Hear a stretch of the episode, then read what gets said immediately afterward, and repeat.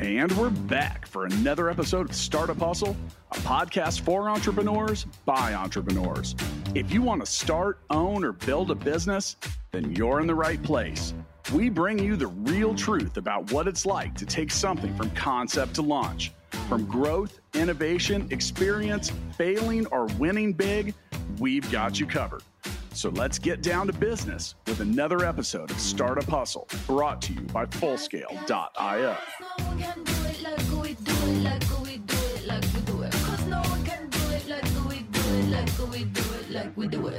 What's up, hustlers? It's Andrew, founder of Marknology, your startup hustle podcast host for all things ecom and Amazon. Um, I'm excited to be here today with another agency owner, Michael Marr. Welcome to the show. What? Another agency owner? Are you sure? Yes. Thanks, man, for having me. I'm I'm I'm happy to be here. Yeah. Um, before we get started, shout out to our sponsor for today's episode, Fullscale.io, helping you build software teams quickly and affordably. Uh, Michael, uh, we've chatted before. We had a um, a mutual connection. Chris from InReach connect us. Yep. Um, Chris Freiberger. If anyone is in the Amazon space, they probably have know Chris or have heard of him. But It's a hard Uh, name to forget. Right? Uh and he's been super um you know influential in in regards to connecting me with people um you know around the space and so I wanted to give him a shout out. I, he's been on the show before. Um but you know a lot of think i think in a lot of uh, fields a lot of people would um shy away from meeting competitors i guess or you Yeah. know um people other industry experts and um i think that the amazon space um and at least a small collection of us think about it a little bit differently and it's more um, as trailblazers and thought leaders and uh, you know kind of pioneering this amazon agency space um, see each other more as as allies and colleagues and you know ways to grow together It's col- yeah, it's collaborative, and and I like that. I, I mean, I just don't live in a scarcity mindset. I know, um, to quote Thomas Sowell, that the only thing that's you know pretty certain is that there's scarcity. So there's never going to be enough of of what you need. But um, I live in a mindset of abundance, and so I'm not worried that someone's going to come in and take my clients or anything like that. If if someone did steal a client or something like that, one, they weren't really our client in the first place. It wasn't ideal if they were if they were really able to uh, to steal them away. Um, and there's so much to be had. It's like standing over a pizza and being like, "No, I want all ten pieces, but I can only eat four. You stay, you stay i'm away." gonna save the other six I want to save the yeah, I want to save the other six for tomorrow, and they might go bad, and I'll throw them out in the trash. But you're not to get any. And I- yeah, I think we get.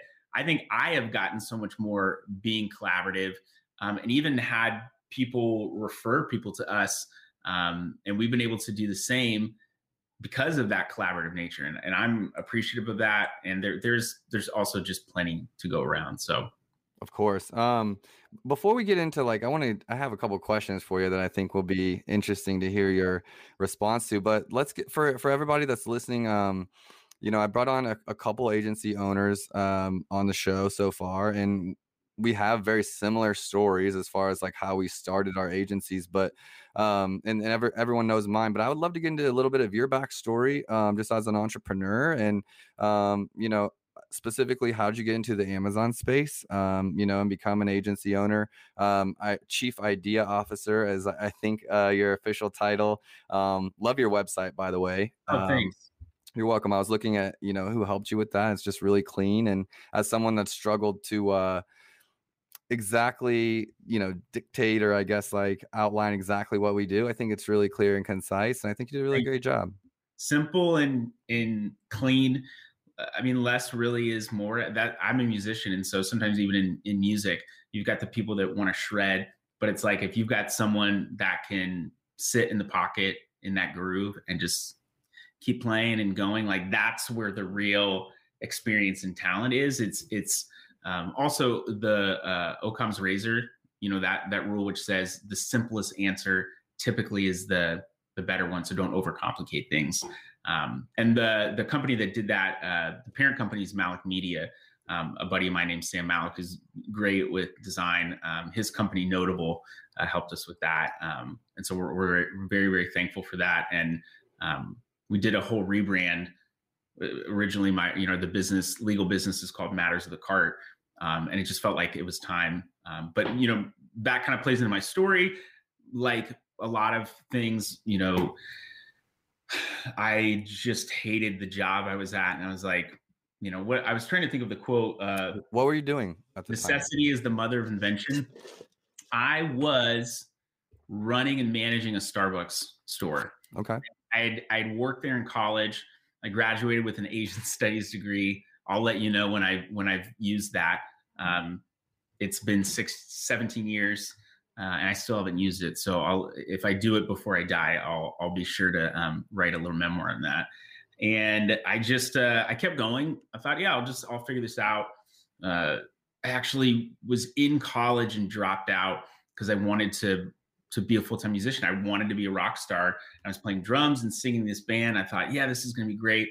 And it's the the quarter. The school was still on quarters. Um, I know most have moved to semesters now, but that quarter that I dropped out, the band broke up, and and we all kind of. Well, I mean, I went my separate way. Um, so that was very humbling experience. My now wife, my girlfriend at the time, was like, "What are you going to do?" I was like, "Yeah, I'm just gonna." I mean, I live in Cincinnati, so there's not a real big music scene here.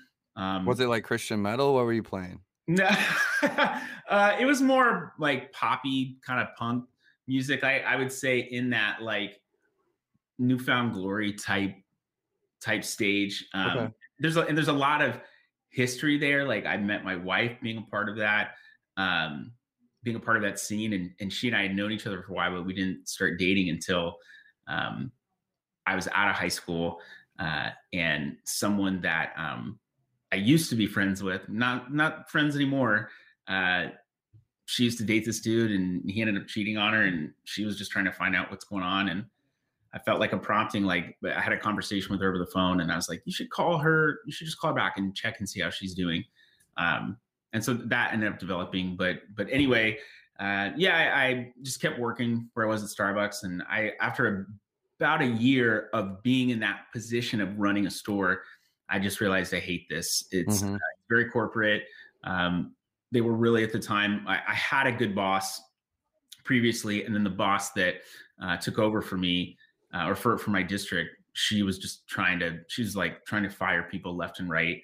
Um, and I, it was not a good environment, and so I, I wanted to get out, and I just didn't like it anymore. So um, I had sold a bunch of music equipment on eBay. I was really familiar with it. And I had a buddy that had started a, a whole business on eBay. He hated his job, um, started doing that on the side, was able to leave his, his you know, full-time job and then expand to Amazon and uh, other things as well. And that was very similar to my, my journey, um, was able to, to run a business on eBay. I mean, like when I look back now, I think I left my full-time job for selling stuff on ebay it seems kind of crazy. Um, because amazon's so big and it became such a huge part of my business at the time you know it ended up being 70% of my business but uh, i was able to leave after about a year was was so thankful. I was able to leave and and really sold pretty successfully for for six years. Um, you know ended up having a, a, a mid six figure business. Um, so th- i mean like i felt like that was good. It was a good accomplishment. I mean i know it's not the million dollar, $10 million story, but like I, I feel like those are so predictable and probably not always as as true as was it like arbitrage? Because like a little backstory on this just to like relate i toured for four and a half years uh, while in college like playing bass. Um, i grew up in the church so like i always just had instruments and like um I played I in churches growing up played the, the church my parents still go to today. Yeah like uh so i went from i moved from hawaii to kansas city tried out for a band on craigslist. That was the band i like craigslist was a big deal back then. Oh yeah yeah. Um, i was in school to get a computer science degree got it took me six years but like while on tour um and then on tour and completing a degree in six years? That's I was I was going hard. Um, I was going hard, but like some of the guys in my band were working at Starbucks. Um, you know, because it was a job that you could get, then we could go on tour, and then like you know, it's flexible. You can get and, health insurance too. I mean, that was once you got above like a certain level, it just was not like the payoff wasn't wasn't right. wasn't there for me. It didn't at Starbucks they were requiring, but like up to a certain level, yeah, it was it was pretty decent job. Yeah, like so that was very like, and also, have you heard of Hillsong before? Oh yeah, Okay, so guys, when the guys in my band when we like broke up because one of them went to a bigger band, and then it was just like the guy really was like running the bandwidth had Yeah. gone he was the talent um i was like the stability you know um and the one that got shit done like loaded the trailer and found a trailer and all that kind of stuff Yep. but um that band those guys actually turned into hillsong kansas city so they Wow, yeah so that's i'm crazy. kind of connected in that way um My band but- turned into nothing, so it's not as exciting. But um, yeah, we sold we sold like i brought all that up because we they used ebay and craigslist like real heavily when we were on tour and stuff like that to we would like buy gear in one city um that was a good deal or whatever and then like, Yeah. flip it in the next I town or city that, for we were in. I had Yeah. a friend who was big into synthesizers and, and he really got me into it. And we there was one time we actually went to Detroit and purchased. I mean, Detroit was was it was nothing. Um, it's I know it's starting to to reemerge now, but yeah, I, I uh, had a, a buddy and he and I went and bought some synths and I just taught. I mean, I say I taught myself, but I figured out how to like solder stuff and so I'd like reattach a new battery, and people thought it didn't work, but it was like this small fix in this one keyboard. So that's even how I knew about selling online. And my buddy just said, Hey, here's how you turn it. It, it, it was more traditional retail, but I was a reseller. So like I went to a trade show in Vegas for the first time, invested like $2,000, did research um, using Terapeak. That was a Mhm, mhm. e- eBay research software. I think they're still going strong, but yeah, that that's where I originally got started and finally was able to leave. And um, you know, I, I still am a big coffee lover, and it's developed over time. I used to think Starbucks was the greatest, and then I left and realized, okay, there's more to the art of roasting than people let on. And now the whole coffee scene is like we're gonna roast so light um, because Starbucks is so dark and it ends up tasting vegetal. It's it's not it's not good. So there, there's a, a nice middle ground that's there. I think there's a nice middle ground with a with a lot of things. We just got to be willing to embrace that. And I did that for six years, and I and I loved it. But I got complacent because I wasn't as passionate in what I was doing, and I was so disconnected from community. I, I did not know other entrepreneurs. I didn't even consider myself an entrepreneur until a couple years ago. I just thought I'm a small business owner, you know, whatever. Um, I kind of made myself when I first started the business and I was selling product. I'm like, I'm going to get to a million. I'm going to do all this stuff. Um, and ultimately, I, w- I was I was creating my life how I wanted it to be, and I wasn't asking God like, what do you really want me to do, and where where should I be going? And so I had to hit a huge hurdle in 2016. Uh, for anyone that was selling on Amazon at that time, in 2015, Amazon opened up the marketplace to Chinese sellers, which is cool. Not I know that there's issues with fakes and stuff like that, but I, I really believe in a global economy, and so that doesn't bother me.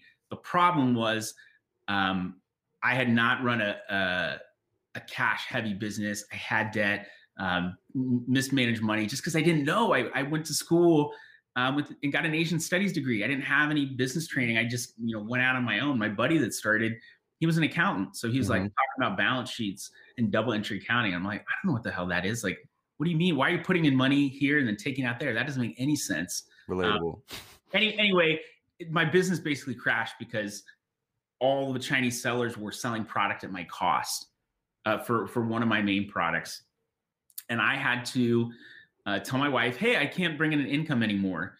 Um, and then I had to say, "Okay, what am I doing with this business? What am I going to do to generate money?" My my wife and I both work, um, and me not working was not really an option. So I um, I had nightmares about going back and working at Starbucks. Like I would be like back there and customers would be hassling me about stuff and you know people and and so that was that would I was like man I just don't want to end up back there. we call those server nightmares for Okay. like anyone in the service industry like has those nightmares where like you have so many tables like you can't remember who ordered what like you can't like you're dropping drinks like yeah, yeah everyone's had that because that's like your worst nightmare as a server yeah, and legit uh my company is made up of a lot of like ex servers or service Okay. industry people i think bartenders and stuff are just like make the best employees um because they can talk to that's a good- anyone and you know um but yeah like maybe your starbucks dream like that's a very common thing in the service industry you're just like i can't make all these drinks and like everything's going crazy I'm the only person here. Nobody showed up. What's funny is that right around the time when I could not take a paycheck anymore, I was like, I don't know what I'm going to do. And so I just kind of reevaluated everything and said, maybe, maybe I'm not going to run and own my own business. I don't know. Um, and I just, it was an opportunity for me to really grow closer to God. And I think a lot of times people ruin things like spirituality and they, and it can turn into religion and religious addiction where it's about the practice. It's not about the personal relationship. Mm-hmm. Uh, with with you know with God or uh, whatever whatever you want to call them. It's I'm not going to um, sit here and, and talk theology, but no, speak your truth.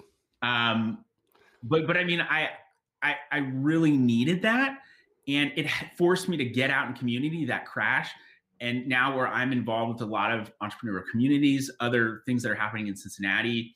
Um, things that are happening internationally. And I never would have done that if that crash wouldn't have happened. And I did pivot into this service-based business, Cartology, um, you know, started really at the end of 2016, and I ended up going back and managing an independent coffee shop. And I thought like I've I failed. I've I've ended up back where my nightmare was that I I got out of. And guess what? I didn't die. I was okay. It was a humbling experience but I learned to be thankful even in a moment when I was not making a lot at this coffee shop job. I was having to deal with the typical stuff of like someone doesn't show up. And so since I was in charge, if I opened that morning and no one was there to close, I was the one that was closing. So dealing with that while building this, you know, service-based business up. And um, you know, I've developed it into Cartology today. Uh, and and there's some I got I had such great experience from that. But I mean, it was a totally different time too. If you were selling on Amazon back in 2014, 2015, it was all SEO based. You know, advertising was just coming out like in 20, 2015 or maybe yep. 2016. So um, it was a very interesting time, but I'm very thankful to have that experience because I'm I'm in a service based business now. I love that. I love the interactions with other people. Um, my whole team is remote, uh, which is which is awesome. Uh, we don't have a, a space, and, and that's not something that it, it, we maybe we do at some point. I've got like you know big big growth ideas, um, and that was one of the things I wasn't doing was dreaming very big. I was just mm-hmm. like, yeah, I'm just going to be a business owner and, and no big deal. And and I was really prompted to um, step out and and be bold, and that's the the calling that got placed in my life. So I'm like, I'm going to build this agency, and, we're going to see what happens. Um, it's been really cool, and my goal uh, and I'm realizing this more just even within the past couple weeks is it's not my business. I'm just being a good steward with what What's I've been given. Mm-hmm. And, and, that, and that's ultimately what it's about. And so when I removed myself as the focal point, even though I ended up having to, you know, get in front of the camera and, and do videos for LinkedIn and, and become the, the face of the brand, um, it's really not about me. And it's about this team being successful and, and bringing on the right people and bringing on the right clients. I'm sure we could have a whole show where we just talked about uh, clients that didn't work out, things that we messed up, but you know, clients that we took on and we're just like, that was not a good. I made a big mistake bringing that um, person on. Uh, but those those were experiences that I have been able to learn from, um, and and so it was only failure when I was in that transition. If I had if the story stopped, you know, at the end of 2016, it, it would it would have been failure. But the story kept going, mm-hmm. and, I, and I kept living. So I I really embraced what was a pretty big fear of mine, and I went and I lived through it, and even am excelling now past that, and I feel really in tune with the purpose where I'm supposed to be. Um, and, and Amazon's just an it's an exciting world too. I mean, I, I got kind of hooked on the advertising side of things, um, but general account management too and just saw there was a ton of opportunity. And I was like, okay, well, I want to scale this thing. I don't want to just it to just be me. And so that's when I just started started building. I love that. I want to I want to pick it up from there. Our, our stories are so similar, like legitimately. I remember um, that. Yeah. Yeah, from the glass, like the ceiling. Like I think if anyone asked me, like you know, what's your biggest mistake or things like that, and if you want to call it that, I would say that it's over and over and over and over again. I kept I keep setting the ceiling too small, and um, for me not for not compared to other people or anything like that but just um because then i get to that ceiling i've accomplished it and then i'm like lost because i'm like well where do i go now i haven't i this is where i was trying to go you know like and uh God, it's i did it right. It's like, okay. Uh, and then like, you know, the part about I'm I'm a I'm an introvert that learned to be extroverted and out of necessity to survive. Like, you know, um, I went from like a very religious kid, raised that way, preacher's kid, fourth generation, and missionary kid to Africa yeah. to Kansas City Mo High School. And like, I being myself wasn't exactly embraced by everyone. And so, you know, you turn, you kind of turn introverted and, um, you know, had to work through a lot of those things. And now I'm the you face of the company. When you were younger. Yes. Okay. Uh, um, I think it was like coming as a white kid raised in Africa to here, yeah. just like people didn't know what people didn't know what to do with me. And and you know, um, 2001, 2002, um, you know, American society has come a long way too with acceptance and just yeah. inclusion and a lot of things like, um, you know, I just didn't even know how to be American really. Like I didn't. Uh, so you know, eh, for I have a strong passion for immigrants and um, you know people that go through that because I I firsthand know what it feels like just not fitting in and um, just overcoming a lot of those fears. Like you know, um, I think being in a band helped because I learned how to perform a little bit, and it was like yeah, legitimately like putting on this. Um, you know, you're an actor. You know, even if it's up on stage, you're throwing guitars and doing whatever, you're putting on a show. Yeah. Um, and that helped me, you know. And I think about you talk about too. What's that? It's a high pressure situation too. Like you want to do a good show, don't want to make a lot of mistakes. Are you gonna the effort that you put in is that gonna pay off? So yeah, no, okay, so so much similarities here, even to the point of like looking back at my lows and being like, that was failure then, like catastrophic failure. But now I look back on it and I'm like, that was the turning point. So that's like my golden nugget moment, you know? Yeah. Um, but it changes everything the way you think about everything. But let's talk about like kind of the agency stuff. I want to talk a little bit about to, to anyone listening. Um, you know, I think there's a lot of people that do retail arbitrage or wholesaling on Amazon and things yeah. like that. And we're in a different space, you know, and uh it, it, even when you were saying, hey, back then it was all SEO, I remember being the only person in my little world uh, from everything I was reading online or webinars or podcasts. No one was talking about SEO on Amazon. I remember being like, I'm not crazy. Like, I know that these keywords, like here, do this. And yes, like, yes. You know, I was, um, I was arguing with brands back then because you didn't really have expertise or like you know you couldn't get them to just trust your word and but i was positive you know i was just uh I was trying to get myself out of debt, and so I was freelancing. Um, okay. and it was like through Upwork, I got top ten in the world on Upwork, which is like in the mar- digital marketing category. But like, think awesome. about it, six, seven years ago, there wasn't. I was the only one doing Amazon. oh yeah, there, right. So like, I was in the Nobody top ten, but I was American based and um, getting good reviews, and so it just like started bringing in business really. Um, and I was able to just try and fail on all these SEO things. And, you know, that's how we kind of create our methodology here was sure back then it was all reviews, reviews, reviews, reviews. Um, I'm like, SEO matters too. I'm pretty sure like they're just weighted differently, you know, like this matters. And people wanted to write sales copy that didn't have any keywords. And I'm like, I don't think that's how it does here, you know, but like no one's listening.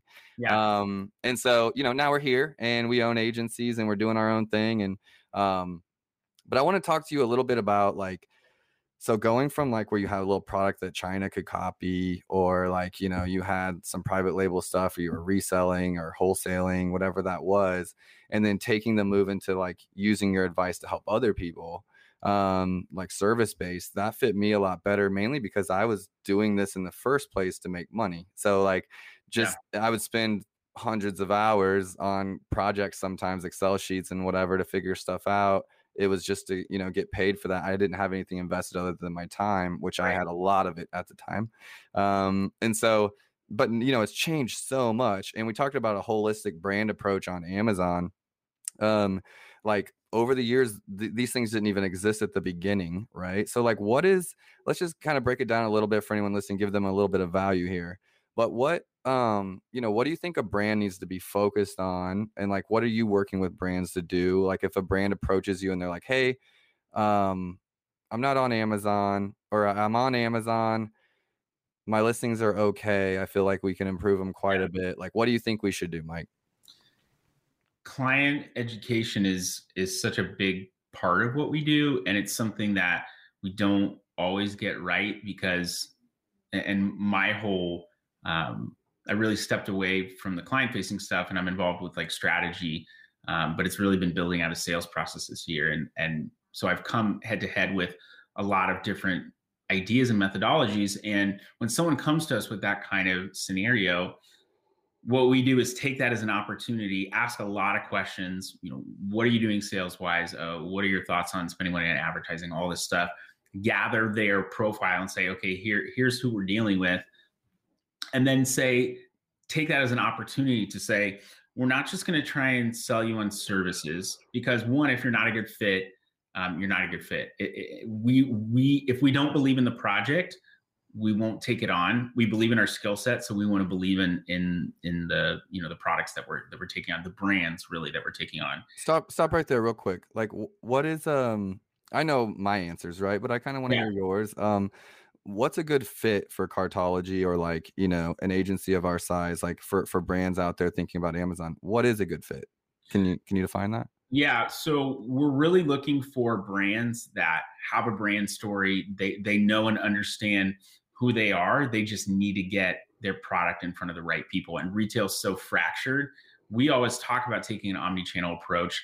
Uh, you know, we don't think you should have all of your eggs in one basket. Um, and even brick and mortar, w- you know, due to the pandemic, was was not uh, a failsafe. Mm-hmm. Um, ton, tons of losses there, and, and a lot of people that are adopting uh, to e-commerce and Amazon, which you know makes up a big percentage of that, about forty percent from the research that I've done of, of e-commerce sales. And yeah, I mean, we're, we're looking for brands that really see Amazon as an opportunity. Um, they're in a growth phase. You know, we're not dealing with the uh, hundred million dollar people that are wanting to add, you know, five an additional five million on. Um, we're we're working with brands that are really probably around that one million in total sales. They could be mostly on Amazon. They could be splitting that between uh, Amazon and their their e-commerce site. Um, so we're we're working with those kind of brands in that area, mostly smaller teams. I mean, once you get up above, I mean, honestly, once you get above like twenty or thirty people, it really changes the structure of, of how you work with a team. Mm-hmm. Uh, unless there's a point person that you're going through. But if you've got to get approval of this head of this department and then this head of this department and got to get all this buy-in and you're trying to make changes quickly because Amazon moves quickly which is why there's so many small brands that are out uh, and in total, you know, are selling a lot more, and more billions of dollars worth of stuff than some of these, you know, big 1P brands is because I believe is because they're able to move quicker and make decisions and, and and really hone in on some of the the micro stuff. Whereas I see uh, a lot of big brands just from talks with other agencies who might be working with those big brands. You know, they're not even they're just trying to get product listing pages done well. And mm-hmm. I'm like, we're over here dealing with really the science behind the algorithm and, and, and really complex advertising strategies. And like advertising is barely on their book. They, are probably not, they're mostly relying upon brand strength. Um, that's something we see a lot is if you, I'll just say, you know, if you're like Campbell's soup, you're relying upon people to search Campbell's and go for that. Are you really getting into the the regular market? And a lot of times we're seeing some people do that, but they're not doing it really efficiently or they're not doing it effectively. Um, so th- those are the kind of brands that we're those are the kind of people we're looking to work with. We're not dealing with with uh, retail arbitrage or resellers or even private label sellers because I feel that the longevity is going to come from the brand because they're going to have a story arc that lasts, whereas the private label person is going to say, all right, this product, one year lifespan, this, and then we'll get this other product, and it could morph into whatever you want. Um, and then resellers, such little room for for cost that it's just not even worth it to to purchase our services. You hit that out of the park. I feel like I teed you up. You said exactly what I was hoping you would say because I would have said Thank the you. same. Um, I have a question about like, what if you come across a brand that's um you know they're do, they're at that million dollar mark or 500,000 or can can afford you whatever that looks like um but their story isn't clearly defined. Do you help them define that story or you just say hey like maybe you should talk to a branding agency and come back to me when you're ready like what's your approach there? It, it's a it's a mixture of both. If they're close and they just need help translating onto amazon we can do that but we are not a, a branding agency and so we will say you like the the there was someone who recently um, I got connected with, and he's got this concept, he's got this idea, and and I built brands before, some that have succeeded, some that have not, um, and so I've got some experience. And when anytime I go to develop a new brand, like I have a process that I go through. There, you know, questions that the person, the branding agent uh, or company that we'll work with will ask, and so I'm familiar with that. And I've got um, a deck of cards called a brand deck that you know basically has different emotions on it.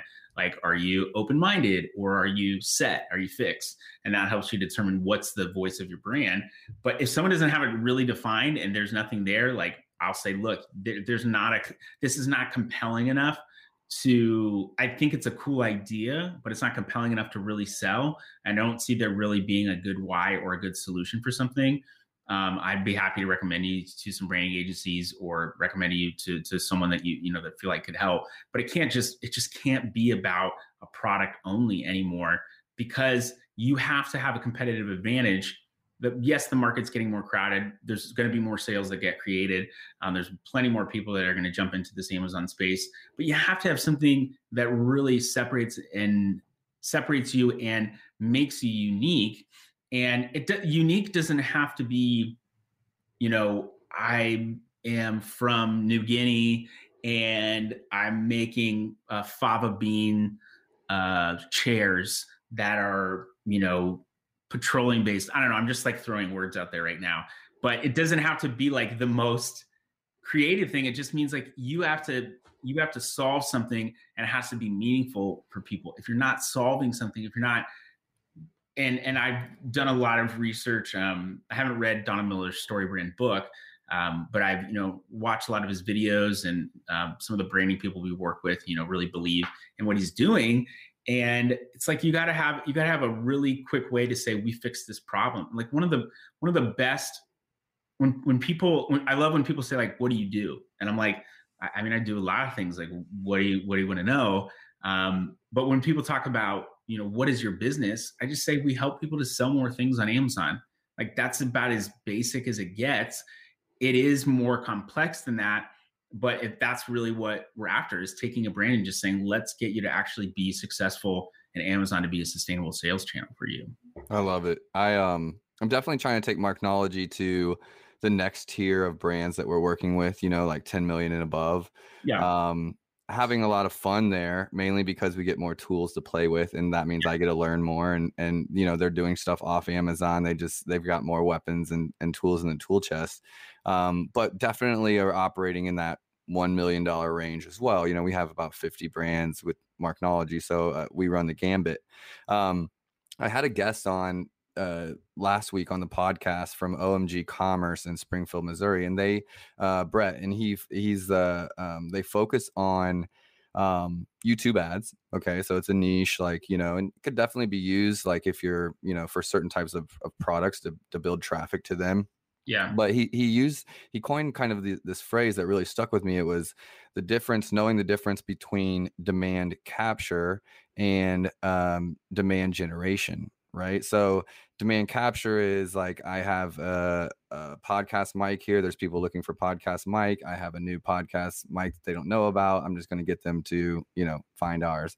And then demand generation is like this is a new invisible podcast mic that no one knows that they need yet, but like yep. it's an invention. You know, we're going to like get them to know about it, and that can be really hard if it's a product that's like pretty and you know creative pretty out there um and has it was just a, a, really concise way to put you know some of the challenges we face when someone has a unique product um sometimes you're just trying to to capture it and i think that's if they have a good story and they have a good value add like that's the sweet yeah. spot to be in um but I, i'm very much in the same boat of trying to identify exactly what you know those clients are. We still win and we still lose um, with brands on Amazon. It's not a hundred percent, you know, batting batting average, um, you know, when you're launching. But I still find ourselves very much in that place where, um, you know, our tagline is like we help brands tell their story on Amazon. Yeah. Um, and it that, that's just because you know whether it's photos or the copy or the follow up um, you know they can have they can have a brand that's great in brick and mortar they can have a, a, brand that's great in a catalog they can have all different types of brands but building it for amazon is something completely different Um, you know, you have to use what's there. When people are used to like digital marketing and they come into Amazon and like, well, this is how AdWords work. And I'm like, okay, that's how AdWords works. Amazon doesn't work that way. Right. Um, there, there were things that I noticed when advertising first started, like we're getting a lot more sales overall in this product, but they're not being attributed to advertising. Why is that? Um, that's when eh, when I was just doing like singular keywords and you know the PPC had just come out, and now I'm, we're like people are are saying TACoS more. and It's like okay, and, and we've actually done some work on like how do we with a statistically significant um, probability how do we determine if ad spend is actually affecting total sales? And we sometimes are like there's a very low correlation here. We're not we're not seeing that.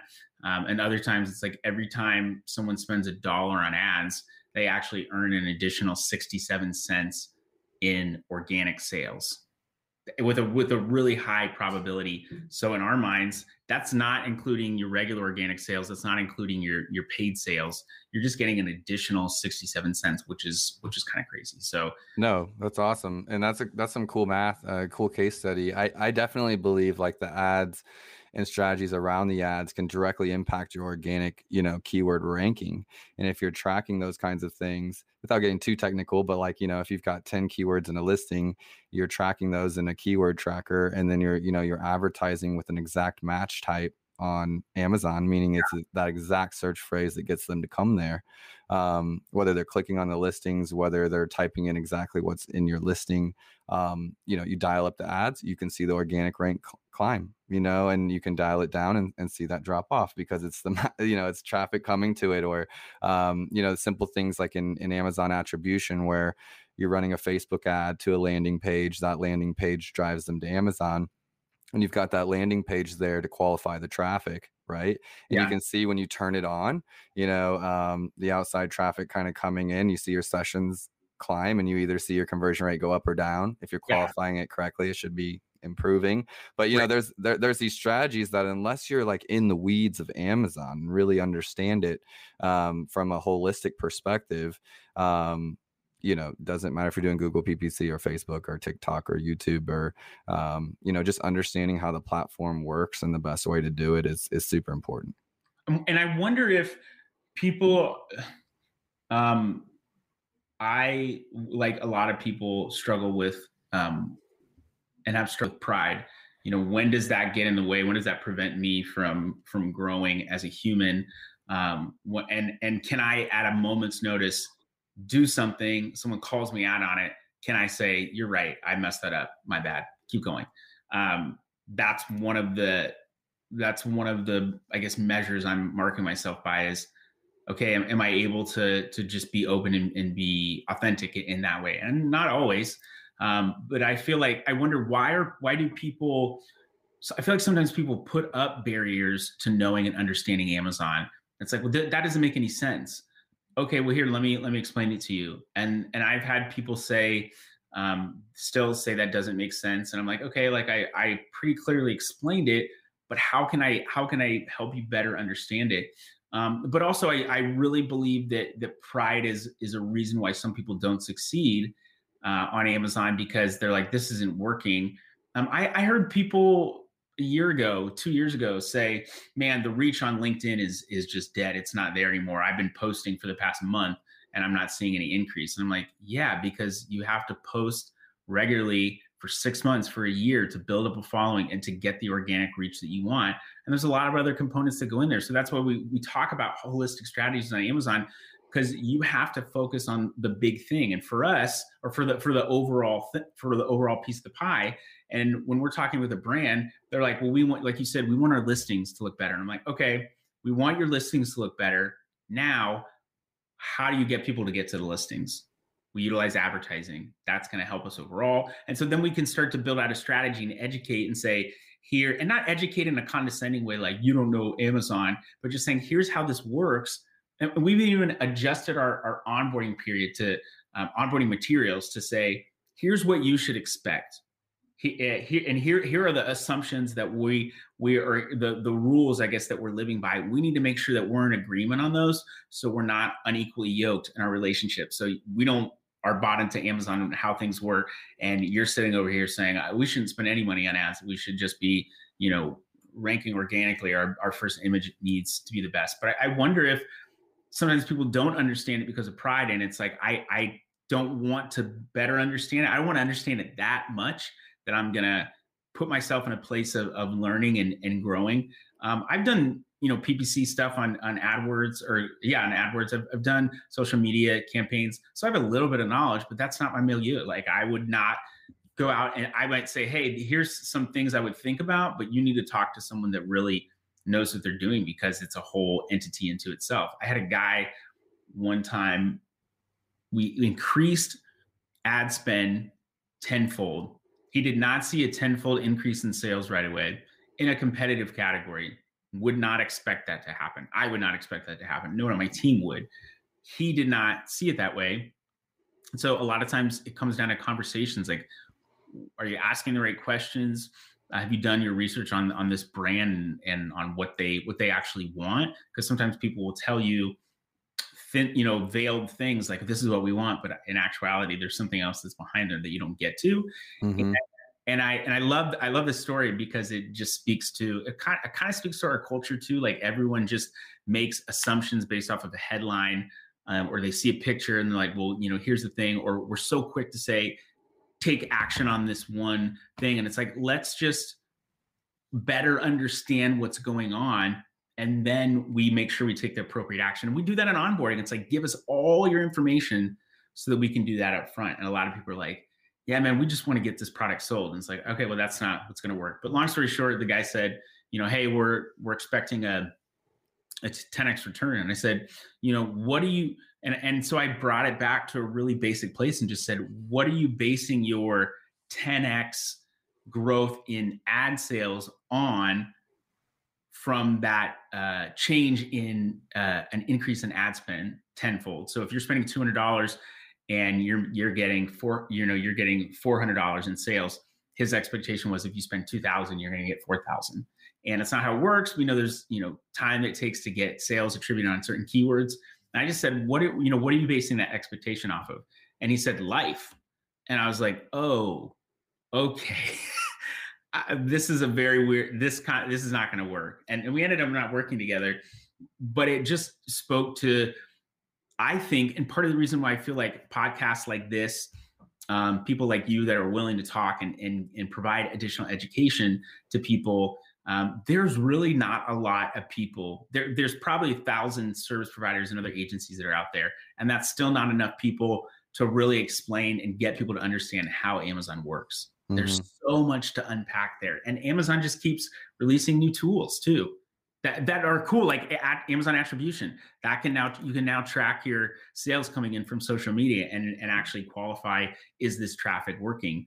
Um, but not everyone is wanting to maybe even get that granular. I don't know. Before attribution, like the only way was like to have unique coupon codes or discount yeah. codes that you track to Instagram or Facebook or I'm working with the attribution team on a case study right now. Oh, okay. So I'm kind That's of excited. Cool. Um yeah, we'll see what what comes of it. You know, they're always doing case studies and stuff. So yeah, I would uh, love to, to, hear more about that. That's that's cool. Yeah, I saw uh, in one of the clients I just logged into um, I was looking at his campaigns and um, they actually had like track your off Amazon sales as a tab right there under campaign manager. I was ah, like, okay, okay, like this is cool. And it was like a link to to attribution, you know. Um, but anyone that's been in this space a long time has been waiting for this to come and it's gone through a bunch of renditions, you know, it's getting a little bit better. But um, you know, really it is like the client stuff. Like I could talk to you all day about the client stuff because I'm dealing with a lot of that right now. We get a lot of churn toward the beginning of the year, like a lot of brands signing up, a lot of brands like um, either switching partners or bringing it in house or, you know, figuring stuff out, doing their analysis. Um, and it is like, I've tried the big onboarding sheets, you know, and, and the packets and getting them to sign up, get to do all of that can be, you know, a lot. Um, yeah. you know, dealing with the big teams versus there's no decision makers there. No one wants to stick their head out uh, right. because it's they're not the one paying the bill, so they don't really want to stick their head out. Um, you know, to the conversations around expectations. I think my onboarding process is like every call. I think I'm just like hammering expectations and like uh for to Yeah, and I like I'd rather focus on all the positives of like getting them going. Like I'd rather be a, a salesman more, honestly. Yeah. Um, but instead I feel like I just spend so much time setting expectations and like I don't know what you guys have read, but like I, I, Rome was not built in a day, and uh, you know anything you're doing just like takes time. Um. Like if they were going to launch a new brick and mortar store, or they were going to launch a website, or any number of things, right? Uh, launch a new sales team, if we want to consider ourselves e-commerce salesmen. Um, those things take time, and I think if someone had a successful sales team or a successful store in a year's time, they would be stoked in any other avenue, you know. Um, but it comes down to to Amazon. It seems like expectations are like two weeks. We started today, and they wanted it two weeks ago. Yeah, uh, or even thirty days is a. I like the two weeks ago because that that really is accurate. It's like, well, we just need we just need to get sales, and it's like, well, yeah, it's like saying we just need to get a car. But if we don't have any parts, how are we going to get a car? Like, we got to start somewhere. Yeah, I think that's that's spot on. Yeah, it's just um, you know, slow is smooth and smooth is fast, as they say. Like you know, patience, patience, patience, and um, it, I don't know. It's a fun space, but I think it really is about dialing down. There's so much business out there, um, you know, for for our space right now. There's so much. Um, I want to work with brands that want to win, and to me, them wanting to win is not I want sales. It's wanting to win is to do all the things the right way and and um, you know build a sustainable business. That's winning to me. Um, yep. So yeah, trying to filter that out can be a job all in itself. And sustainability means profitability, and a lot of people talk about, you know, even just LinkedIn titles like 50 million in in ad spend managed, and I'm like, that, that is cool that you've had that responsibility. Um, that's not a great qualifier. This isn't going to be a perfect analogy, but it would be like saying, um, you know, uh, the two baseball team. I'm I don't know anything about sports. I mean, I know, but I'm not a big sports person. So like, um, let's say I'm I'm not even gonna say teams because I'll just like get conferences wrong or whatever. But like two baseball team. Let's say your home team and you got your away team. Um, saying 50 million in, in manage ad spend is like saying, hey, the home team scored seven. Someone asked you, how did the game go? You said, oh, the home team scored seven. Well, what the away scheme? Okay, what do they wait? What do you mean? Yeah, home scheme scored seven. Who cares? And that and you're not qualifying anything which is why profitability is so key. And we have very transparent reporting with our clients that says here's your sales. Here's your cost of goods your landed cost of goods. Here are your your amazon fees. Here are your advertising fees. Here are our fees. Here is your real profitability. And the, the way amazon's accounting versus sales reporting system works. They don't speak to each other. Super frustrating, especially when people are trying to to reconcile their books and like this isn't adding up. It's like yeah, it's not going to add up. So don't don't even bother trying to to to get it to add up. Uh, and profitability is important. So when people are saying seven figure, eight figure sales. Um, or sales consultant, I'm like, that's great. I'd rather have a business that does five hundred thousand dollars and takes home two fifty than does a million and takes home a hundred thousand that's a that's a lot of the hype and uh, i'll tell you a little story on that too and i, I want to wrap up just because we're coming up on the hour where, where people can reach you and, and find more of your content but i'll end it with this story. Whenever i was on upwork um, i worked with adidas and it was one of the bigger brands and i was just blown away at the time so this is like yeah. seven years ago i'm like how am i working with adidas? This is yeah. so cool you know like um, i didn't even know what i know now think about it like seven years of obsession like yeah. all in my own business now, like you know, not even close to the same amount. But um I was helping them onboard onto Amazon. Uh, I was being white labeled by another agency. Okay, oh, okay. A, big, one. And so that's how I got in. But they were also the Adidas team was aware that I was a consultant. So um, I'm there, and I my job. They just acquired like a smart uh, tech brand uh, into Adidas. So it was like called miCoach, and they were going to be in Adidas watches and things like that, Fitbit stuff. And I was putting them up on Amazon, setting up the pages. Like it was just me. I was a one man show then. Um, and I started, well, curiosity got me a little bit. And so I looked at their advertising and I saw the ACOS was just like, and this is kind of when it was first coming out. Um, and the ACOS was like so high. I mean, it was just 200, 300%. You know, yeah. I, I think I was watching, um, it wasn't Q4 yet. And so we were coming into Q4. and I just started pestering them because I'd only been hired to do the job for the content, like create the A plus pages and stuff. Yeah, yeah. And Adidas was vendor central, so they had um, A plus pages back then before Seller Central. People got it, Great. and uh, they had amazing assets, like all this kind of stuff. I was like, I really want to do the ads. Like this is like what I've become obsessed with. Like I'm really good at the ads. Like this is how I've grown these people's businesses even before I knew all the SEO and everything else. And um, I I was like, I just begged and begged and begged. And finally the lady was like, okay, we'll give you our worst product. Okay. So they gave me the worst product. That's awesome. And I outperformed that agency by 280% in ACOS. Okay. So what they had done versus what I did. And I didn't get, I didn't continue to get the job, even though I blew them out of the water by like several hundred percent. And I was just like confused as a young entrepreneur and business person. I was a side hustler. I was a band guy. I was a survivor. Like, you know, get the job done, get paid, get your bills paid. Yep. You don't do things that don't make sense. Um, you know, be profitable. And that was my first interaction with a business or an agency, like a marketing agency, where it was more about them maintaining the budget they were given by their bosses right? Like we're going to give you 20,000 a month to spend. We need Yep. to like and they and the ad agency gets paid off the 20,000 Don't Um, underspend, but don't overspend. Exactly right? So hit that mark that's what's most important. It has nothing to do with profitability it has nothing to do with anything like that. If we spend 15,000 they're not going to give us 20,000 the next month because they would say hey we gave you 15,000 you got these same results and so that twisted way of thinking kind of with these big agencies um and so when i see all these numbers i really just think that's bullshit like It for the really most part bullshit. It's not. It's it's it's hype. It's bravado. It's pride. We can do this. I can do this. I got this. And I'm just like, that's that's the sexy way to go. To say, you know, 50 million in in, in managed spend. Um, in some cases, in some cases, I think it's actually helpful. Like in the case of a of a refund service, saying, "Hey, we've already gotten 20 million refunded."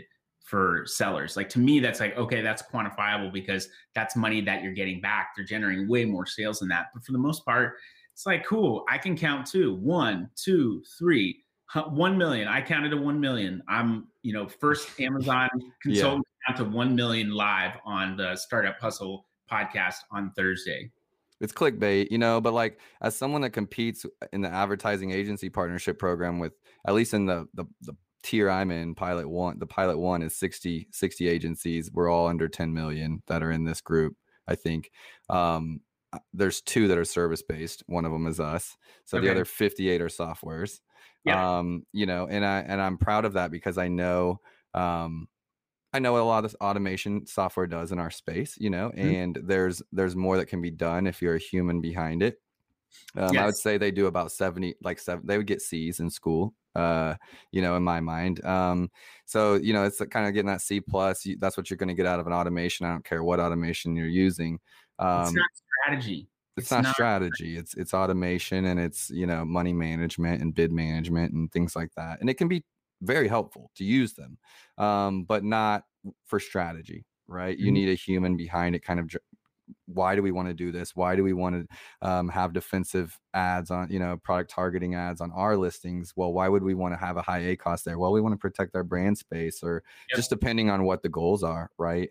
Yeah. um but I, I take a lot of pride in that even though you know i was i literally was on a call with amazon advertising right before this podcast and uh, i was trying to be the squeaky wheel a little bit um you know trying to get some attention and i want to be listed in the partner directory and you know there's some different stuff and um you know they're like well this this agency is doing 7 million in ad spend and you know there's the vmls and there's the vayner medias and there's the fortress brands and Yeah. um i said you know abhishek um and and uh i was like the thing is is that these big agencies they might have an ex amazonian or they might already be an established big big agency that has brands like kellogg's that are spending a lot of money so they they hit these high end thresholds but they're not exactly your your scientists on the ground in my mind and uh you know it's agency owners like us i think that are like making the most with little for these brands that are Yes. actually learning the most Those are the Um, best case studies too.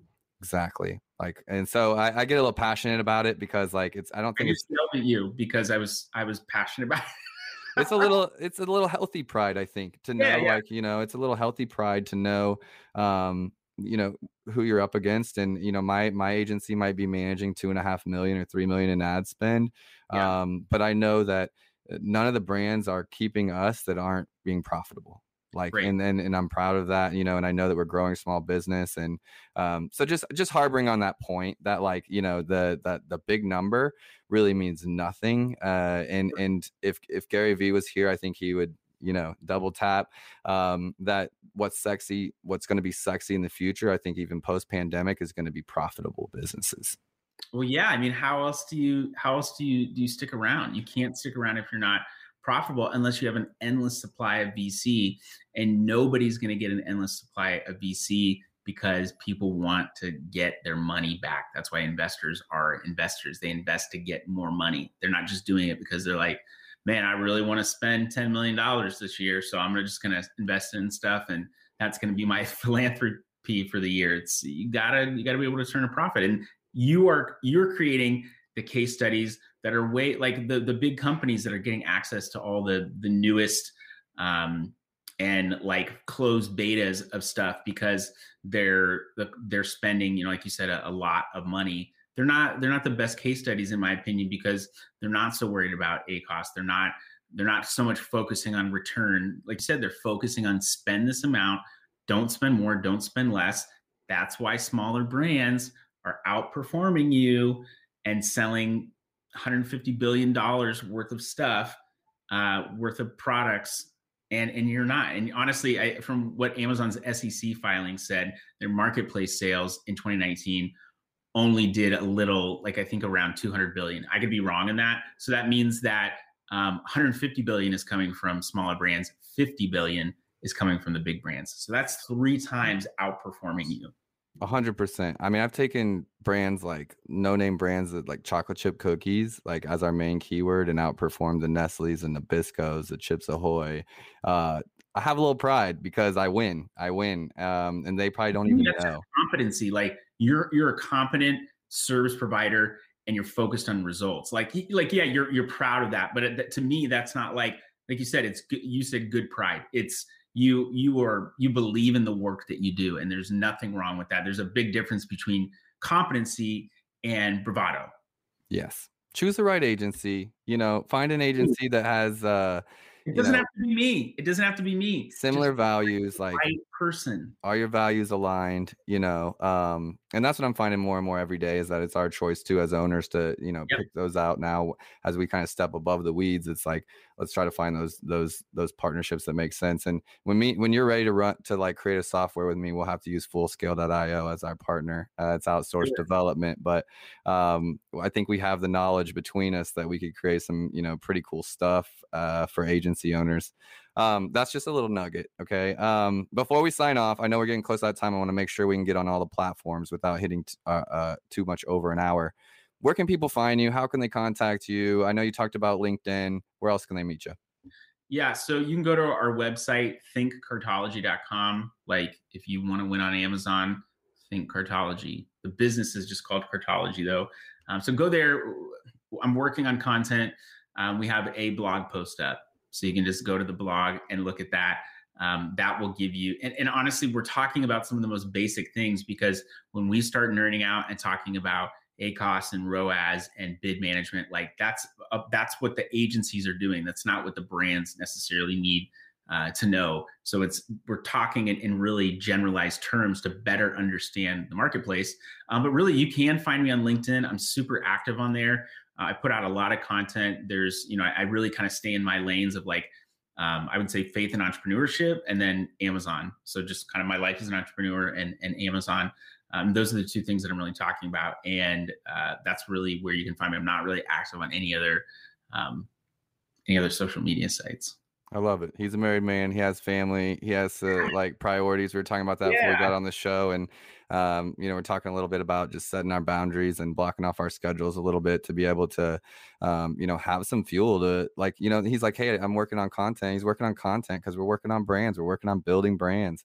Um, yeah. you know, and we're in that space right now where, um, you know, it, there's so much opportunity um, to grow and and you know you're working on your sales process like how do you get to those things so focus on linkedin linkedin has gotten a lot of my attention um hopefully on clubhouse maybe we can host a room or something that would be cool i had to turn off all notifications for clubhouse because i was going on vacation and they were way too much and i haven't turned them back on because they've been so overwhelming but i would actually love to um, I've been in some fruitful conversations. I've been in some that were like, oh, just exploded. But I think that would be cool. Cool something regular around that. I'm trying to get in there. So if, if that's something you're interested in, I think I could pull in some other people to our rooms and we could have some really cool conversations, keep these things going, okay. um, talk about faith, entrepreneurship, Amazon, anything you want. So um, Mike, it's been awesome having you on the show. And if, if anyone didn't get those links, like I've got it up here on the screen, thinkcartology.com, um, Mike Maher uh, on LinkedIn. That's M A H E R. If yes. you're listening in the car, um, yeah. But if you find this on YouTube or Spotify, Apple will have all the links there to his stuff, so you guys can contact him there. Mike, thanks so much for the, for the conversation. It's been awesome. Thank you very much. I appreciate it, Andrew, and uh, God bless. Awesome. Startup Hustles brought to you by Fullscale.io, helping you build a software team quickly and affordably. Make sure you reach down and hit that subscribe button, then come find us on Instagram. See you next time.